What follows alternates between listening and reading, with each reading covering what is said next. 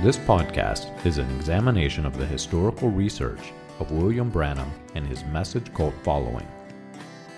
William Branham was a minister in the gambling town of Jeffersonville, Indiana, just across the river from Louisville, Kentucky, as early as 1933. He came in contact with the Reverend Roy E. Davis, an official spokesperson for the 1915 Ku Klux Klan and later Imperial Grand Dragon of the Ku Klux Klan.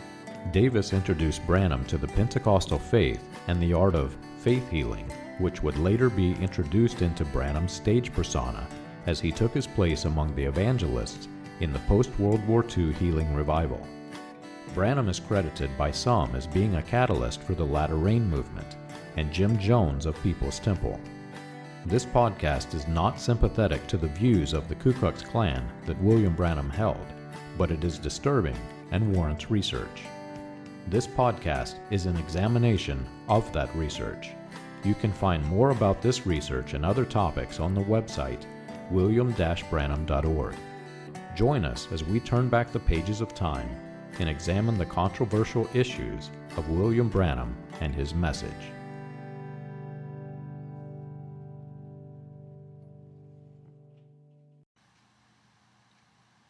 I'd like to continue to focus on the twisted scripture that says, Judge not, lest ye be judged. Many false teachers today take that verse completely out of context to mean that you must not use the discernment of right and wrong by the Holy Spirit, paving the way for error in the church. Jude felt that this one topic was so worthy of a letter, and it is the only known letter from the sincere disciple of Christ. The heading of the letter addresses this letter to the church, to those who are called. It says, Jude, a servant of Christ and a brother of James, to those who are called, not just the apostles, to those who are called, beloved in God the Father and kept for Jesus Christ. May mercy, peace, and love be multiplied to you. Jude goes on to say that he wanted to write about the blessings of salvation that they all shared, but he felt it was necessary to send this particular letter to warn the church to stand up against false teaching. He says, Beloved, although I was eager to write to you about our common salvation, I felt it necessary to write appealing to you to contend for the faith that was once delivered for all the saints. For certain people have crept in unnoticed, who long ago were designated for this condemnation, ungodly people, who pervert the grace of our God into sensuality and deny our only Master and Lord, Jesus Christ. His warning starts with what would be offensive to anyone who takes the judge not verse out of context. Not only does this complete letter pronounce judgment against these false teachers and their doctrines, the letter actually starts with a reminder of what their punishment is. It starts with a reminder of their punishment before the actual condemnation starts against the false teachers. He says, Now I want to remind you, although you once fully knew it, that Jesus who saved a people out of the land of Egypt, afterward destroyed those who would not believe. And the angels who did not stay within their own position of authority, but left their proper dwelling, he has kept in eternal chains under the gloomy darkness until the judgment of the great day, just as Sodom and Gomorrah and the surrounding cities, which likewise indulged in sexual immorality and pursued unnatural desire, serving as an example by undergoing a punishment of eternal fire. Next, Jude goes in and describes the personality of these false teachers. But this next part is the most important part the judgment itself. Notice what Jude is saying right here. He says, Yet, in like manner, these people also, relying on their dreams, defile the flesh reject authority and blaspheme the glorious ones. But when the archangel Mo- Michael, contending with the devil, was disputing about the body of Moses, he did not presume to pronounce judgment, a blasphemous judgment. He says, The Lord rebu- rebuke you. But these people blaspheme what they do not understand, and they are destroyed by all that they, like unreasoning animals, understand instinctively.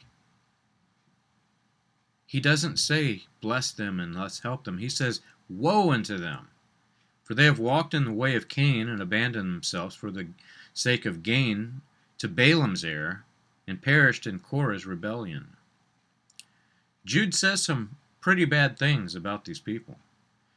But notice, he is not judging the people themselves, he's judging their error.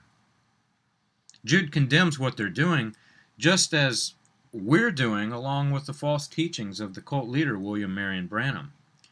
But he also reminds us that the angel of God did not pronounce judgment against the falling, fallen angels. Instead, their judgment was pronounced by God. The Lord rebuke you. See, the angel judged right from wrong. Jude judged right from wrong. Just like Paul, he had spiritual discernment. He was led by the Spirit to discern the true Spirit of God from the false spirit that was rising. This was not divination, what Branham called discernment. This was spiritual discernment that allows us to judge for ourselves the truth versus the false. He continues, and his description of these false teachers becomes more and more harsh as he writes.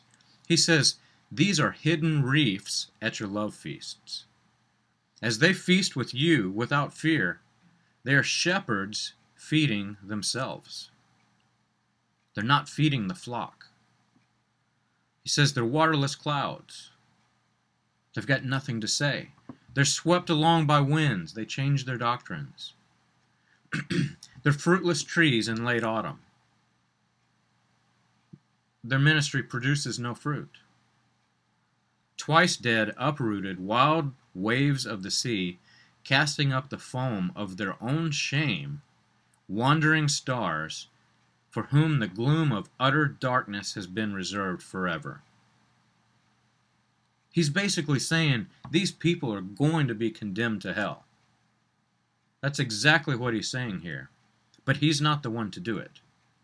He's saying, yes, we need to judge and discern what's right and wrong. We need to call false teaching what it is false teaching. If it's a false prophet, if a prophecy failed, he's a false prophet. If he has a teaching that doesn't line up with the Bible, he's a false teacher.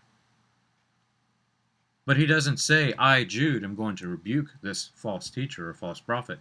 He says, God. God rebuke thee, as the example from the angel. Jude reminded the people of the prophets of old. He said even Enoch prophesied about God's judgment against these false teachers. He says, It was also about these that Enoch, the seventh from Adam, prophesied, saying, Behold, the Lord comes with ten thousands of his holy ones to execute judgment on all and to convict the ungodly of all their deeds of ungodliness that they have committed in such an ungodly way and of all the harsh things that ungodly sinners have spoken against him. These are grumblers, malcontents, following their own sinful desires, and they are loud mouthed boasters, showing favoritism to gain advantage. Why was he writing this? He was writing this for you and for me. Jude writes these words in the last time. This was directly the words from Jesus Christ, and Jude was reminding the people then and reminding us now that these false teachers would rise.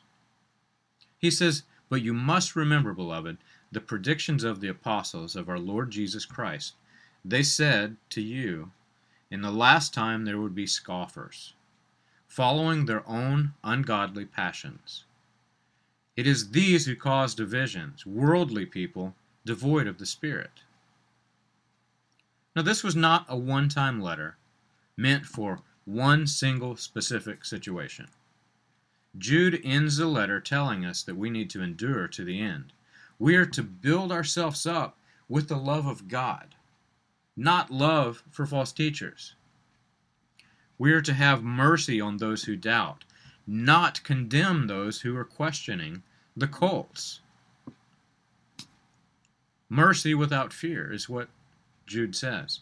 He says, But you, beloved, building yourselves up in the holy faith, and praying in the Holy Spirit, keep yourselves in the love of God, waiting for the mercy of our Lord Jesus Christ that leads to eternal life. And have mercy on those who doubt. Save others by snatching them out of the fire.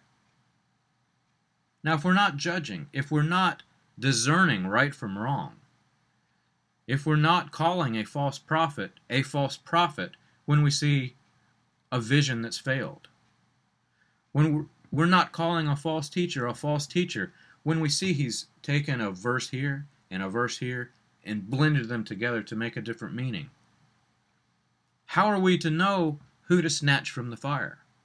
We have to judge. We have to judge exactly the false teachings by these false teachers. Jude says, Snatch them from the fire. To others, show mercy with fear, hating even the garment that is stained by the flesh.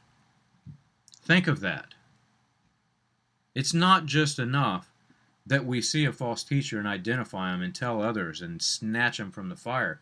We're to hate even the garment that is worn by this false teacher. The last part of this book is called the doxology. And it's a portion of the Bible that many of you may actually be unfamiliar with. To those in the oneness sects of these cults, this is a por- portion of Scripture that is avoided like the plague. Why? Because this disagrees with the false teacher's theology. It says there are basically there are three distinct personalities mentioned in the last portion of Jude. To the Holy Spirit, he's saying this Now to him who is able to keep you from stumbling and to present you blameless before the presence of his glory with great joy. The Holy Spirit who keeps us. Then he says, To the only God, our Savior. Then it says, To the Son through Jesus Christ our Lord, be glory, majesty, dominion, and authority before all time and now and forever. Amen. The Holy Spirit keeps us. Christ has redeemed us. We are presented to the Father blameless through the blood of Jesus Christ. And as Christians, we should ask ourselves why would we even listen to a false teacher who tries to twist the Scriptures? just to fit their own doctrines. Why not go directly to the scriptures? How many other scriptures are avoided?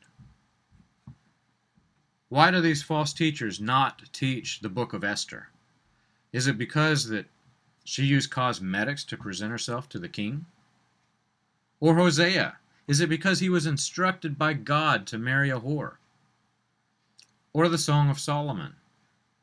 Is it because Solomon loved his bride with great passion? Worst of all, why were we afraid to judge a false teacher? Was it because the scriptures that he twisted made us fear? I'll let you decide.